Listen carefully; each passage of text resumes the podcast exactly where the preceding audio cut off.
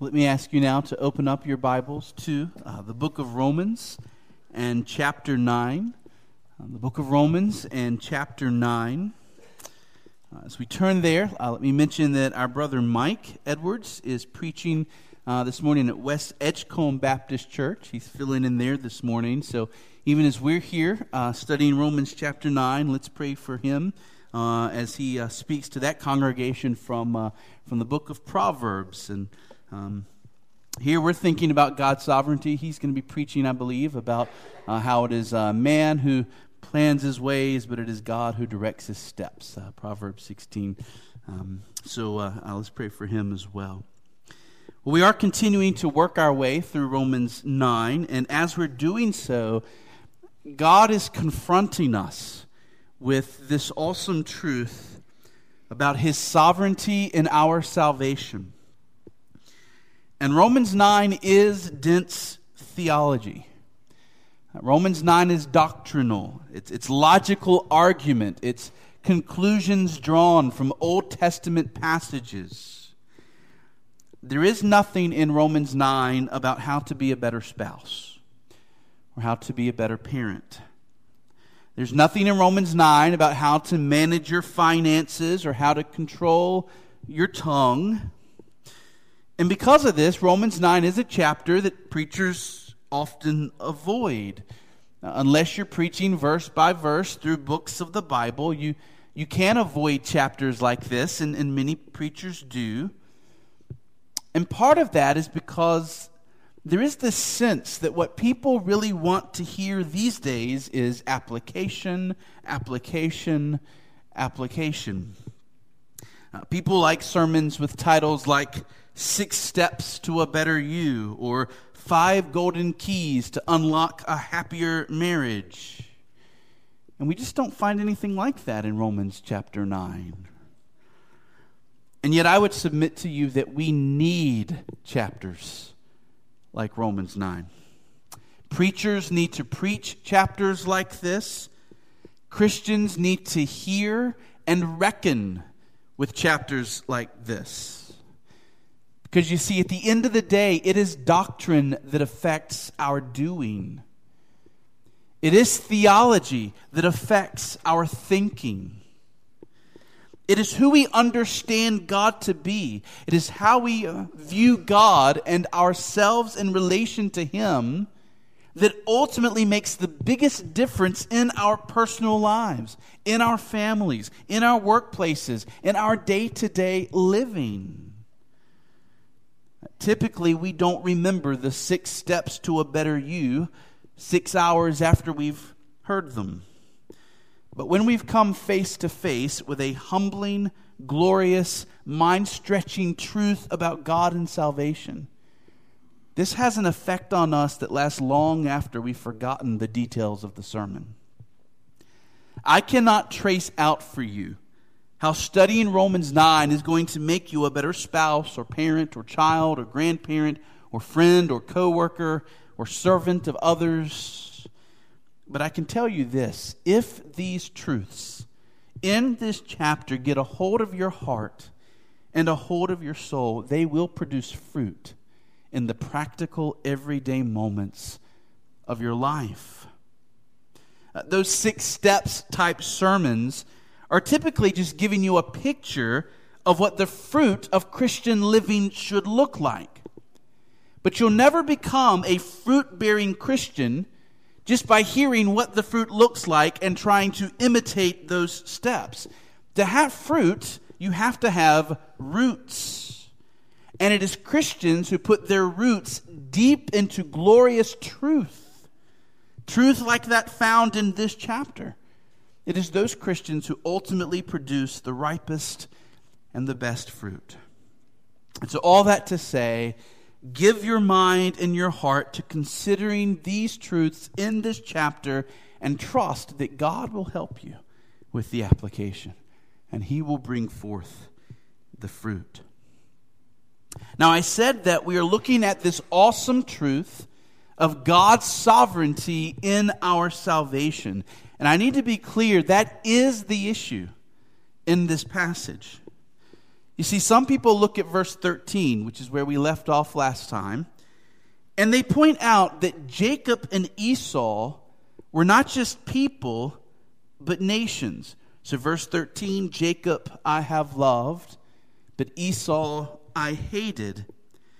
And they point out the nation of Israel is sometimes called Jacob because Jacob was Israel. He was the father of Israel. And the nation of Edom was sometimes called Esau because Esau was the father of the Edomites. And so some people argue that this chapter is not about God's sovereignty and your salvation or my salvation. That this chapter is about God choosing nations to use for his purposes, choosing to use some nations, not to use other nations for his purposes. I remember the first time somebody confronted me with the doctrine of election and tried to convince me that it was true. I was in high school and I just knew that what my friend was saying could not be true. My immediate reaction was to kick back against it. I could not believe in a God who would sovereignly determine who was saved. And so I went back to my house. I opened up my NIV Quest Study Bible that I was using in high school and I turned to Romans 9 and I read Romans 9 for myself. And I was scared by what I read in that chapter. And I was scared because the God of Romans 9 didn't sound like the God I thought I knew.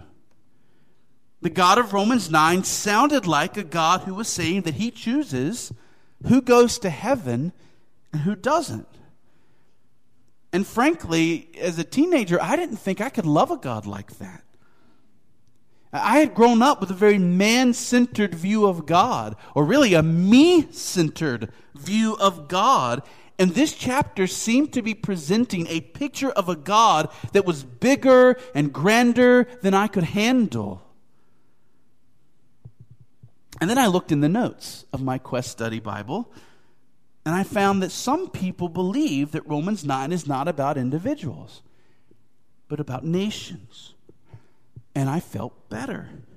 Because by holding that view, I could escape the idea that God is sovereign over who is saved and who isn't. I, I could hold on to the idea that ultimately people and their free will determine whether or not they go to heaven, that it's our choice that makes the difference. Because you see, Romans 9 isn't about individuals, it's about nations. At least that's what some believed, and, and that's the view I ran to to escape the God that I was reading about in Romans 9.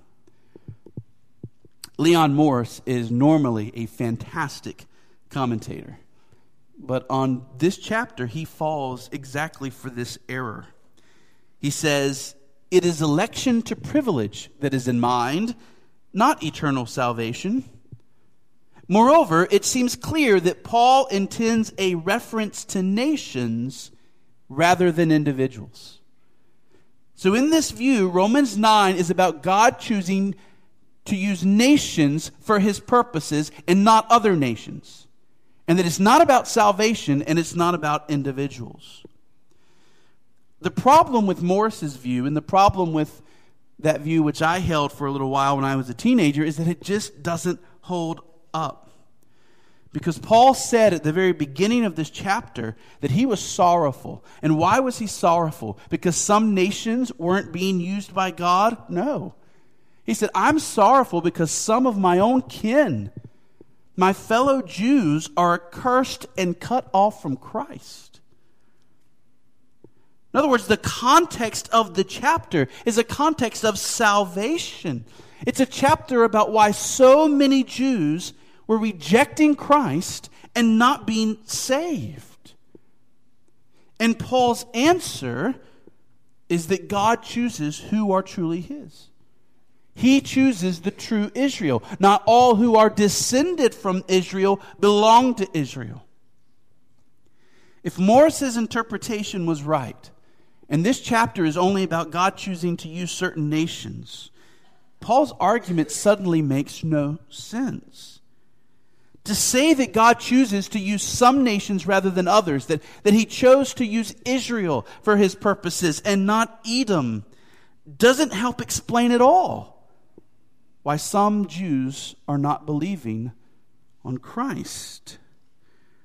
And so, again, this chapter is about the sovereignty of God and the salvation of people. And the key truth that Paul has taught us so far is that ultimately it is God who chooses who are his and whom he will bless with his precious promises. He chose Isaac and not Ishmael. He chose Jacob and not Esau. And this leads to an objection. And this is the most common objection of all to the teaching of divine election. We usually say it this way that isn't fair. For God to choose to save some sinners, but not to choose to save all sinners, that isn't fair. But let's look at how the objection comes in verse 14 and then see how Paul responds in verses 15 and 16. So we see the objection in verse 14. What shall we say then? Is there injustice on God's part? And now we have Paul's answer. By no means. For he says to Moses, I will have mercy on whom I have mercy, and I will have compassion on whom I have compassion. So then, it depends not on human will or exertion, but on God who has mercy. So you see the objection that Paul is anticipating in verse 14. He's just taught this purpose of election, this doctrine of election, and he expects the objection is there injustice on God's part? Is God being unjust? Is he breaking his own principles of righteousness and goodness by choosing some people to be saved and leaving others lost in their sin? Now, notice how that's slightly different than the way we typically put the objection. We normally say, God is being unfair. While Paul is dealing with the objection, God is being unjust. And there is a difference. And the difference is this when we speak of unfairness, we usually think about people being treated equally. So if we let Johnny play with the toy for 10 minutes, but let Billy only play with the toy for five minutes, we say we've been unfair. We've not treated both kids equally. If we pay Mr. Smith $20 per hour for a job, but only pay Mrs. Wheeler $15 per hour for the exact same job, we say we're being unfair. Let me ask you a question is there any moral obligation upon God to treat all people in precisely the same way? If God chooses to be merciful to one person, does that make him morally obligated to be merciful to everyone else as well? So here we all are, and we're guilty, we're in our sins, we're deserving of an eternity in hell. Justice demands that all of us suffer the wrath of God, and God chooses to send his son Jesus Christ to bear his wrath in the place of some. And he chooses to bring that group of people to Jesus. They will believe on him. He applies the blood of Jesus to them. Their sins are forgiven. They are saved. And others are left to face the wrath of God themselves. Isn't that unfair? Well, imagine that you go into a restaurant. Let's say there's 40 people in the restaurant, and you don't know any of them. But you have a desire in your heart to perform an act of kindness. And so you step into that restaurant and you, you call the manager over and you say to the manager, You see those two tables over there? I want to pay their bills. Let me pay their bills. So all of the diners in that restaurant have bills to pay.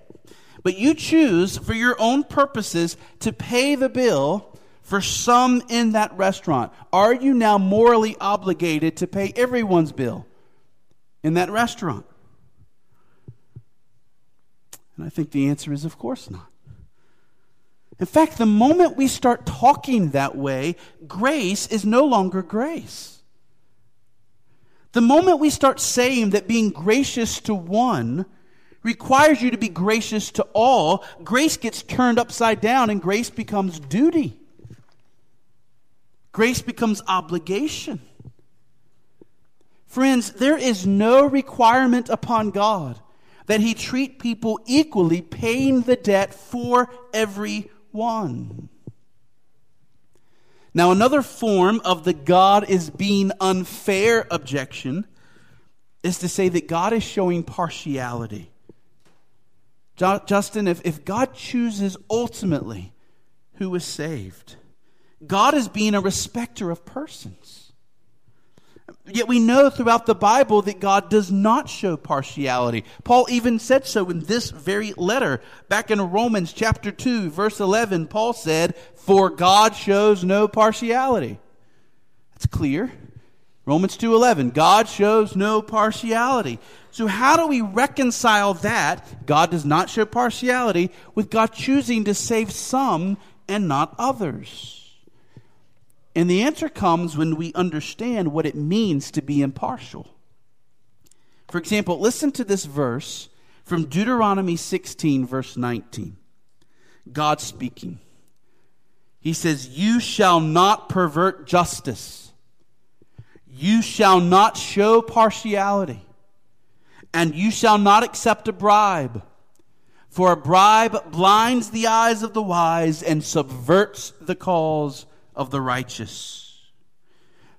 This is why courtrooms all across our land have the statue of Lady Justice with a blindfold around her eyes. Right? You ever seen this statue? Lady Justice stands there. She's holding the balance of justice in her hands, and she's blindfolded. And why is she blindfolded? Because judges are to be impartial, meaning they're only to consider the relevant facts of the case and nothing outside of those facts. It doesn't matter if someone is rich or poor, if one person is black and another is white, if one person is educated and another person is uneducated, none of that matters. What matters is the facts of the case, and the judge is to be impartial. Well, I read one writer who looked at all of the occasions in Scripture that speak about being impartial. And here was his conclusion. He said, most importantly, in each of these instances, being impartial means neither we nor God give special treatment to a person because of his position, merit, wealth, influence, social standing, authority, or popularity. Thus, being a respecter of persons means that we are not to favor one person over the other because of any superior personal trait in the one favored, and likewise, we are not to show prejudice towards those who lack those characteristics. So here is the crucial thing when God chooses to save someone, it is never because of something in the person who was chosen. Remember this from last week?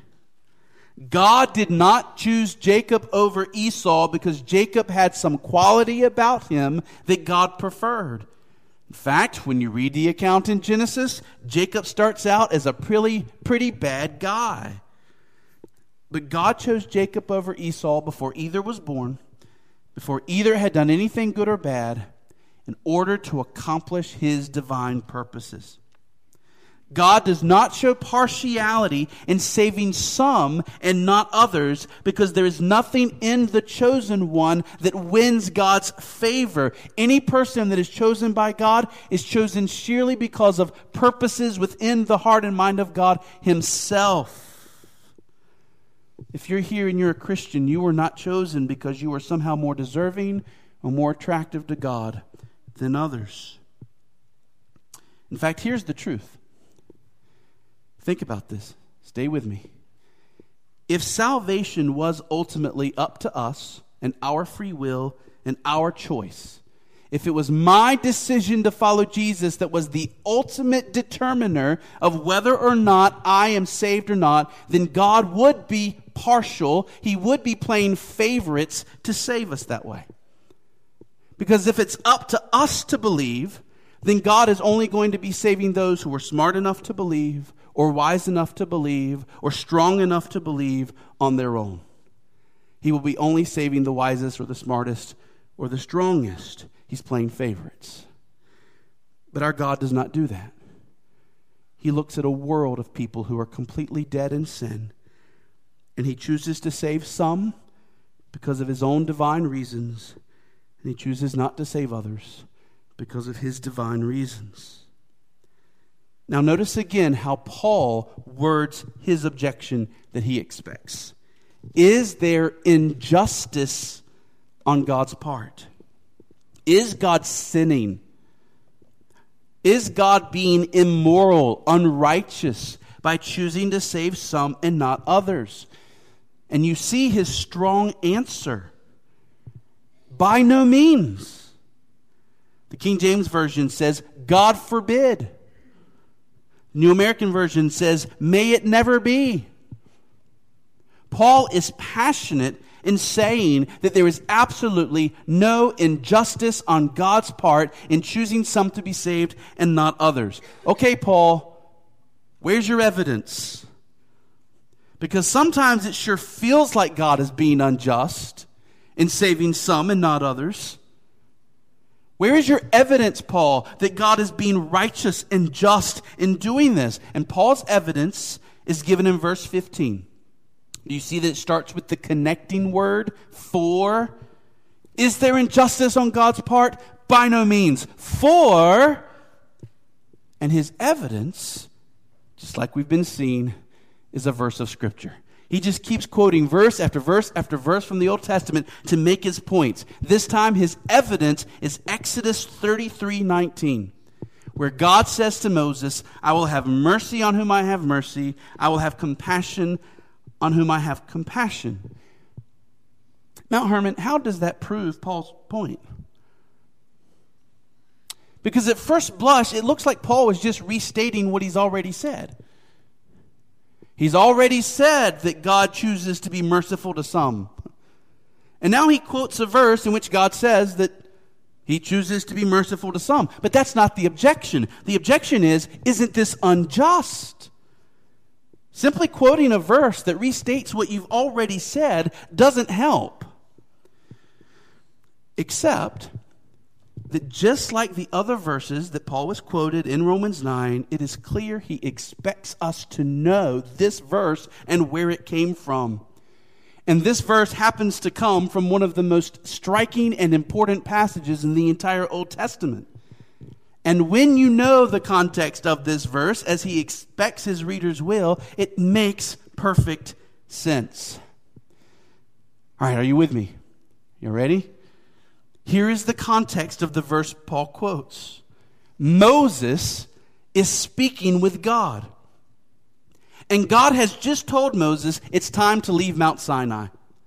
It's time to head towards the promised land. And Moses responds to God's command by pleading with God to go with them. Moses says to God, If your presence will not go with me, do not bring us up from here. For how shall it be known that I have found favor in your sight, I and your people? Is it not in your going with us so that we are distinct? I and your people from every other people in the face of the earth? So he says, Lord, I hear your command. We're to go to the promised land. We're to leave Mount Sinai. But you are going to go with us, right? Because your presence is the most important thing. And how does the Lord respond to Moses' request? He responds this way The Lord said to Moses, This very thing that you have spoken, I will do.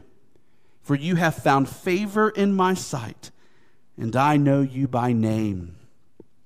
And so the Lord answers Moses' request. He says, Yes, Moses, I am going to go with you. My special presence is going to go with you from Mount Sinai with the nation of Israel. I will be with you. And Moses is feeling good.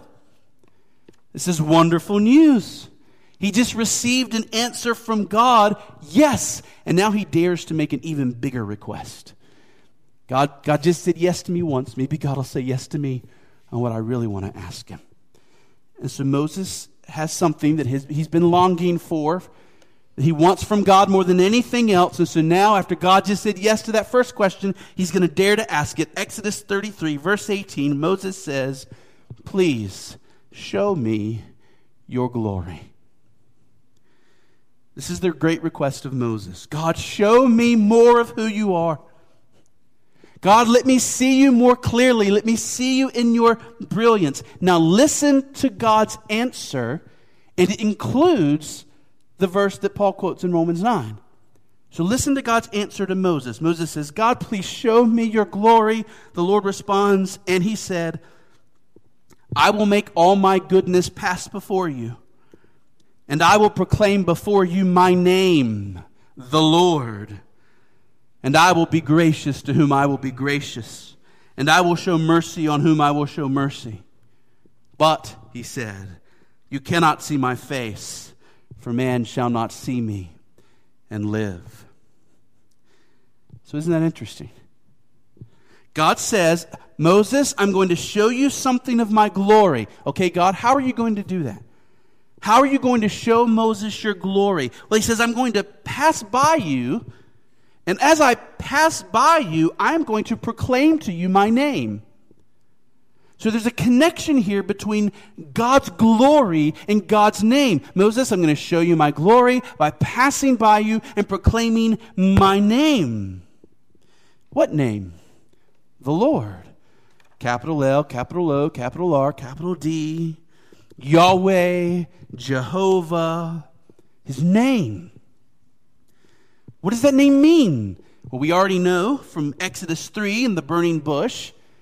God told Moses his name there, Yahweh, and he said, This name means I am who I am. Here is my glory, Moses. It's my name. My name is I am who I am. This is the glory of God. He is the I am. You and I are dependent creatures. We are who we are because of God, but God is. God is who He is without depending on anybody or anything else.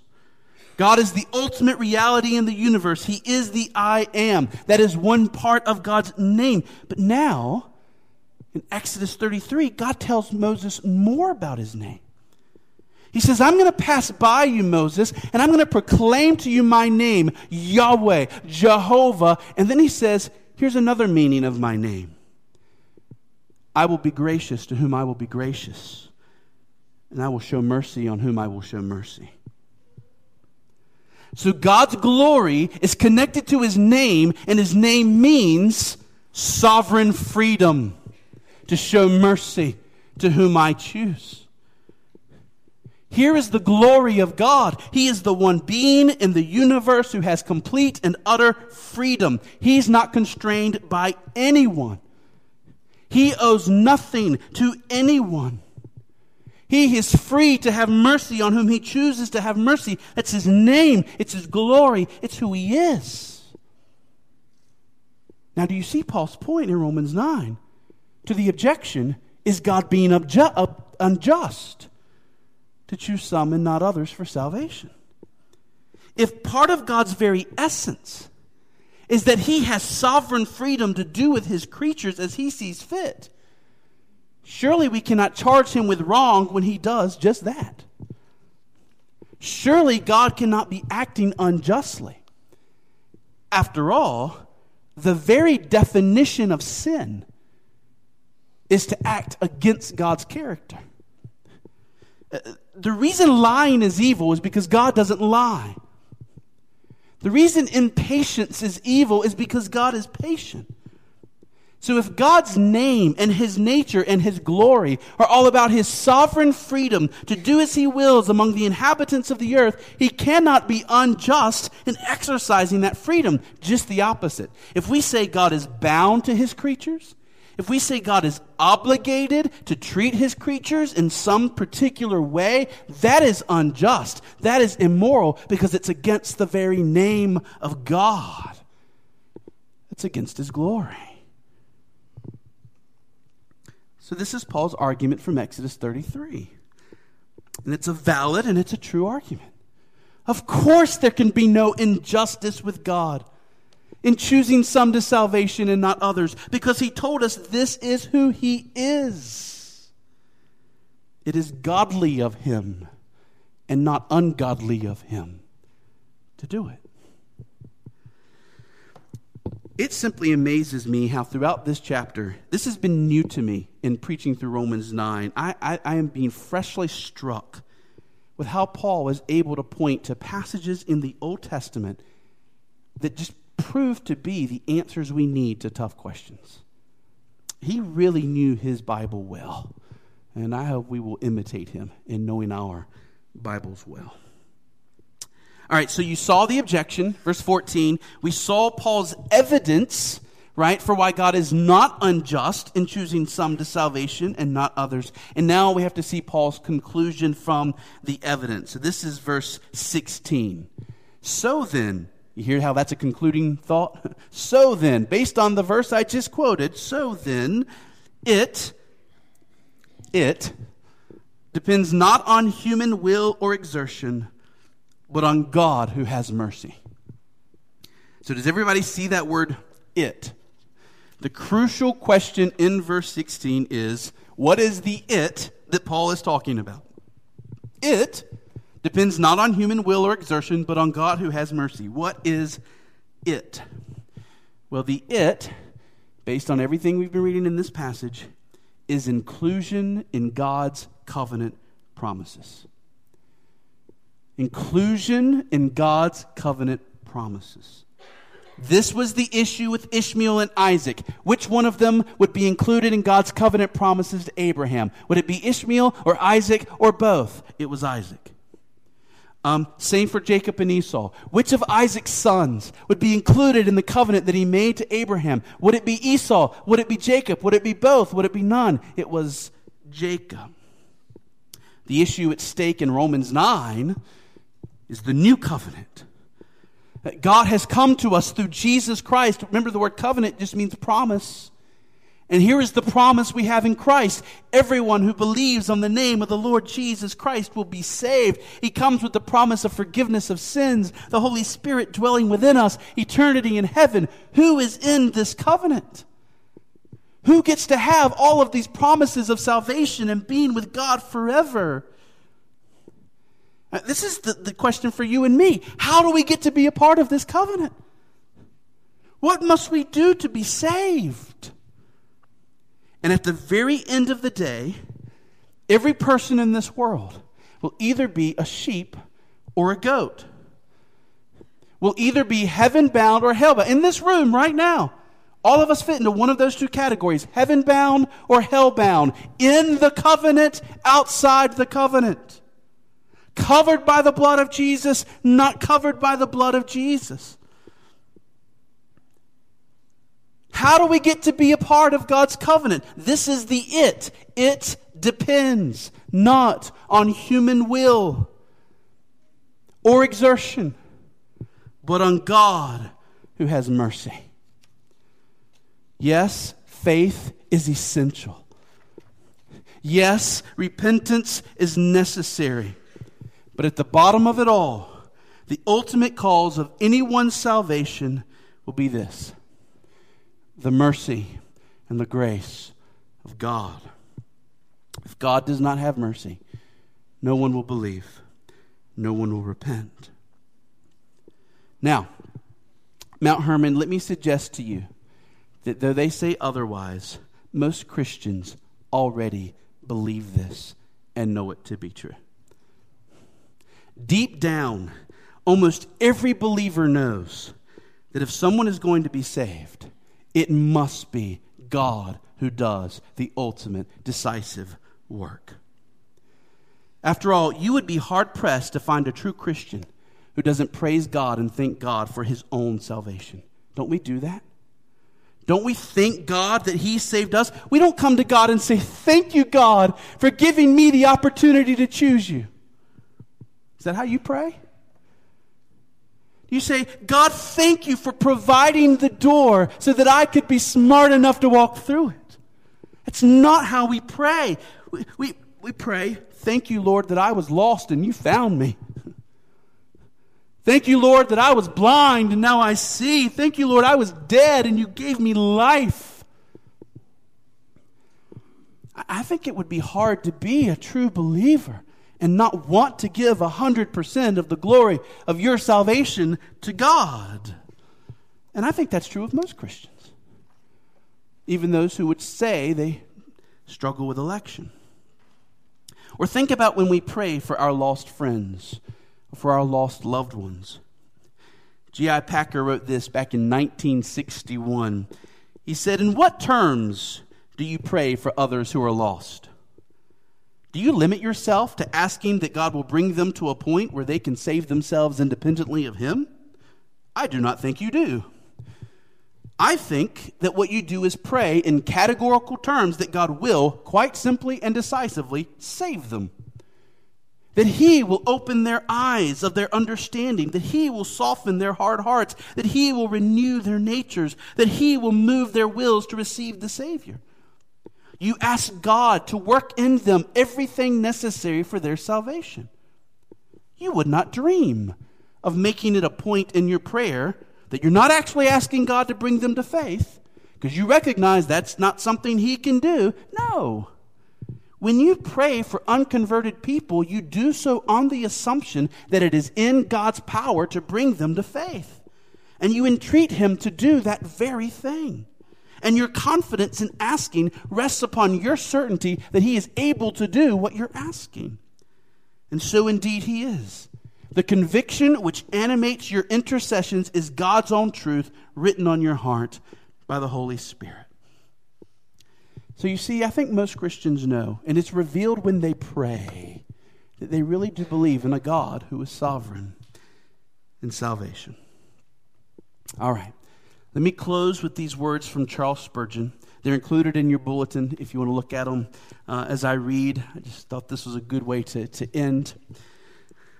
Spurgeon says, I suppose there are some persons whose minds naturally incline towards the doctrine of free will. I can only say that mine inclines as naturally towards the doctrines of sovereign grace. Sometimes, when I see some of the worst characters in the street, I feel as if my heart must burst forth in tears of gratitude that God has never let me act as they have done. I have thought if God had left me alone and had not touched me by his grace, what a great sinner I should have been. I should have run to the utmost lengths of sin, dived into the very depths of evil nor should I have stopped at any vice or folly if God had not restrained me. I feel that I should have been a very king of sinners if God had not let me alone. I cannot understand the reason why I am saved, except upon the ground that God would have it so.